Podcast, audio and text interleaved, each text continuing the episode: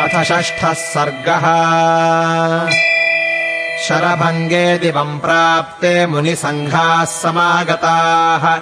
अभ्यगच्छन्तकाकुत्स्थम् रामम् ज्वलिततेजसम् वैखानसावालखिल्याः सम्प्रक्षालामरीचिपाः अश्मकुट्टाश्च बहवः पत्राहाराश्च तापसाः।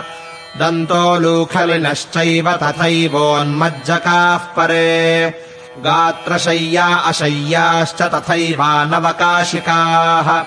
मुनयः सलिलाहारा वायुभक्षास्तथा परे। आकाशनिलयाश्चैव तथा स्थण्डिलशायिनः।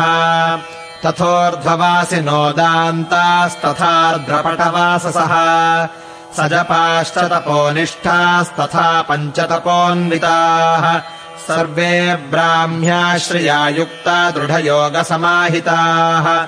शरभङ्गाश्रमे राममभिजग्मुश्च तापसाः। अभिगम्य च धर्मज्ञा रामम् धर्मभृताम्बरम्। ऊचुः परमधर्मज्ञमृषिसङ्घाः समागताः। त्वमिक्ष्वाकुकुलस्यास्य पृथिव्याश्च महारथः। प्रधानश्चापि नाथश्च देवानाम् मघवानिव विश्रुतस्त्रिषु लोकेषु यशसा विक्रमेण च। पितृव्रतत्वम् सत्यम् च त्वयि धर्मश्च पुष्कलः। त्वामासाद्य महात्मानम् धर्मज्ञम् धर्मवत्सलम्। अर्थित्वान्नाथ वक्ष्यामस्तच्च नः क्षन्तुमर्हसि अधर्मः सुमहान्नाथ भवेत्तस्य तु भूपतेः। यो हरेद्बलिषड्भागम् न च रक्षति पुत्रवत् युञ्जानस्वानिव प्राणान् प्राणैरिष्टान् सुतानिव। नित्ययुक्तः सदा रक्षन् सर्वान् विषयवासिनः। प्राप्नोति शाश्वतीम् रामकीर्तिम् स बहुवार्षिकीम्।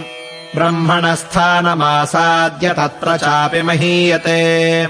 यत्करोति परम् धर्मम् मुनिर्मूलफलाशनः तत्र राज्ञश्चतुर्भागः प्रजाधर्मेण रक्षतः।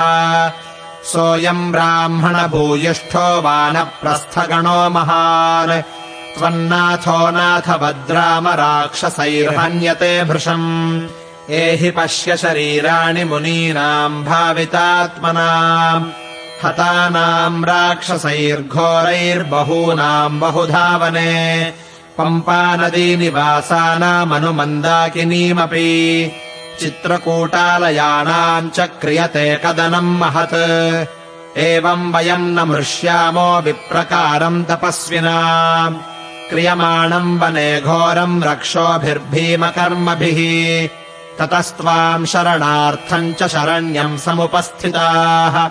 परिपालय नो रामबध्यमानान्निशाचरैः परा त्वत्तो गतिर्वीरपृथिव्याम् नोपपद्यते। परिपालयनः सर्वान् राक्षसेभ्यो नृपात्मजा। एतच्छ्रुत्वा तु काकुत्स्थस्तापसानाम् तपस्विनाम्। इदम् प्रोवाच धर्मात्मा सर्वानेव तपस्विनः। नैवमर्हथ माम् वक्तुमाज्ञाप्योऽहम् तपस्विना केवलेन स्वकार्येण प्रवेष्टव्यम् वनम् मया। विप्रकारमपाक्रष्टुम् राक्षसैर्भवतामिमम्। पितुस्तु निर्देशकरः प्रविष्टोऽहमिदम् वनम्। भवतामर्थसिद्ध्यर्थमागतोऽहम् यदृच्छया तस्य मेयम् वने वासो भविष्यति महाफलः। तपस्विनाम् रणे शत्रून् हन्तुमिच्छामि राक्षसान् पश्यन्तु वीर्यमृषयः सभ्रातुर्मे तपोधनाः दत्त्वा वरम् चापि तपोधनानाम् धर्मे धृतात्मा सह लक्ष्मणेन। तपोधनैश्चापि सहार्य दत्तः सुतीक्ष्णमेवाभिजगामवीरः। इत्यार्षे श्रीमद् रामायणे वाल्मीकीये आदिकाव्ये अरण्यकाण्डे षष्ठः सर्गः